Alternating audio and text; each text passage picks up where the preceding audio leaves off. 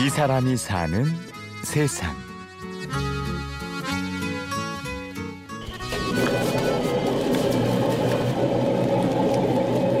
말하자면 옛날에 떡매로 하셨잖아요. 지금 절구가 이렇게 나와요. 이게 떡매예요, 떡매 말하자. 치던 것을 기계로 계량화시킨 거. 이곳은 서울 신촌에 있는 작은 떡집. 주인인 50살 김병아 씨와 아내 박현자 씨가 바람떡을 만들고 있습니다. 옛정취가 물씬 풍기는 이 떡집은 꽤 오래전부터 이곳에 있었다는데요. 올해 24년 됐지? 여기 이 자리에서만 24년이고 80년도에 제가 1월 3일경에 가출해가지고 이제 낙원동에 가서 떡집에 취직했고 가출이를 말을. 가출이 맞지. 어, 그때가 중학교 졸업하자마자 바로 나왔으니까. 그때 아버님이 돌아가셔가지고 하다니 직공분들 계시고 이러는데 이제 아버지 돌아가시니까 와야 되더라고요. 좀 상처도 있고 해서 어린 마음에 이제 가출을 한 거죠 일단. 마음을 잡지 못한 병아 씨는 서울에 올라왔습니다. 그리고 쌀가게에서 일하고 있는 친구를 찾아 낙원 시장에 갔는데요. 그게 병아 씨의 운명을 바꾸었습니다. 아버지의 방앗간에서는 볼 수 없었던 형형색색의 떡들을 보고 신세계를 발견한 것 같았고 한눈에 반해서 바로 떡가게에 취직을 했죠. 한 3년이 다 됐는데도 송편도 제대로 못 빚고 오로지 자고 일어나서 떡 치는 거 외에는 기술이 없단 말이에요. 반죽 하는 거 외에는. 아 그래가지고 이제 주인에게 불평 불만을 쏟아냈지 그랬더니 사실은 진짜 기술 네가 다 배운 거다.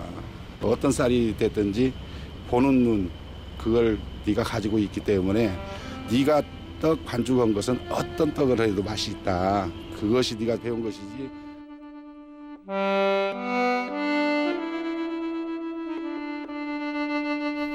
성실하게 떡의 기본기를 익힌 병아 씨는 조그맣게 떡집을 차렸습니다. 그런 병아 씨를 잘 본 사람이 여자를 소개시켜 주었는데요. 그게 현자 씨였습니다. 떡 만드는 사람한테 시집 가면 힘들다고 아버지가 극구 말렸지만 왠지 듬직하고 믿음직스러워서 결혼을 했다는 현자 씨. 힘들어도 열심히 도왔는데요. 그런데 이 남자 도자기를 굽는 장인도 아니고 툭하면 현자 씨가 만든 떡이 맛이 없다며 버리기 일쑤였습니다. 울, 많이 울었지 욕도 많이 먹고 많이 혼났어요. 갖다 버려 난 솔직히 어, 그래야 아까워서 눈물 쏟고 그 다음에 다시 제대로 지금 정신 차려서 하지. 나는 그냥 살짝 넘어가고 그냥 대충 팔면 되겠다 싶은 마음에 좀 많았죠. 그런데 그런 거는 또 용납이 안 되니까 너 같으면 사 먹겠냐? 그러면서 딱 버리면 눈물 막 푹푹 쏟죠.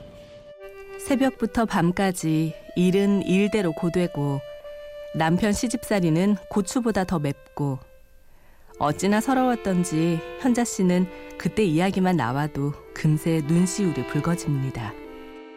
떡집 일이 굉장히 힘들잖아요. 그러니까 힘드니까 서로 스트레스 쌓이고 좀 다툼이 좀 많을 때가 있잖아. 그때 진짜 도망가고 싶었어요. 솔직히 그때 진짜 그랬는데 아이고 눈물 나네. 도망가서 가지고 또 처갓집까지 쫓아가서 잘못했다고 죄송합니다 하고. 아 그런 날이 있어요 떡국떡이 어제 쉬는 날이라서 오늘 입고 내일 나와. 저걸로 말려서 내일 할 거예요. 씨네 떡집이 24년 동안 장사할 수 있었던 비결은 바로 비가 오나 눈이 오나 늘 같은 시간에 문을 열고 장사했다는 점입니다. 그리고 티격태격 하긴 해도 두 사람이 항상 함께 일을 했죠. 그런데 2년 전부터 변화가 생겼습니다. 요즘 밖으로 나돌아요. 저한테 맡겨놓고. 지방대 다녀요 전문대 졸업하고 이제 심화과정 들어가서 어, 건축공학과예요 전문대를 졸업하면 건설안전 산업기사를 딸 수가 있고 또 그 다음에 4년제를 나오면 건축기사 1급 기사 자격증을 딸 수 있는데 이번에 땄어요 어릴 때 못한 공부를 다시 하고 싶어 했던 남편의 마음을 알기에 현자 씨는 통 크게 허락을 해주었습니다. 그래서 남편이 학교에 가는 날에는 혼자 장사를 맡아서 하고 있죠. 군입대를 앞둔 아들이 틈틈이 도와주기는 하지만 그래도 이젠 몸이 예전 같지 않아서 가게 문 여는 시간을 늦추었습니다. 많이 출근이 늦어졌어. 7시 반. 7시, 7시 반 이제 새벽 일은 안 받고 왜 그러냐면은 나오면은 11시까지 기본적으로 있어야 되는 직업인데 제가 학교를 다니니까 이 사람이 혼자 감당할 수 있는 양만큼만 해야지 그 뒤로 병아 씨 부부의 떡집은 딱 기본적인 떡만 만듭니다. 그리고 맛은 아주 담백하죠. 만드는 떡처럼 욕심 부리지 않고 순하게 살아온 두 사람에게 이 떡집은 어떤 의미인지 물었는데요. 병아 씨의 답이 흠칫 멈춰서게 만듭니다.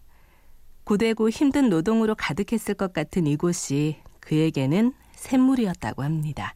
나는 이게 샘물이라고 생각하는데 이 떡집을 했기 때문에 이렇게 공부를 할 수 있었고 또 내가 뭐 자격증 따지고 어디다 써먹을 건 아니지만 그것도 내가 속에 뭐 좀 취득도 했고 시집하고 3년만 딱 고생하란 말이 지금 20년을 했으니까 어, 앞으로 또 몇년더 할지는 모르겠고 그나마 떡 장사를 오래 한다는 건 그만큼 건강하기 때문에 하기 때문에 그건 축복이라 생각하고 열심히 할 거예요.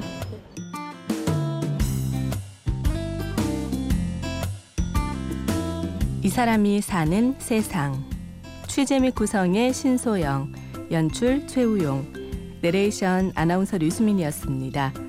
오디오 다큐멘터리 이 사람이 사는 세상은 스마트폰과 컴퓨터에서 팟캐스트를 통해 다시 들을 수 있고요. 저는 내일 오전 11시 50분에 찾아오겠습니다. 고맙습니다.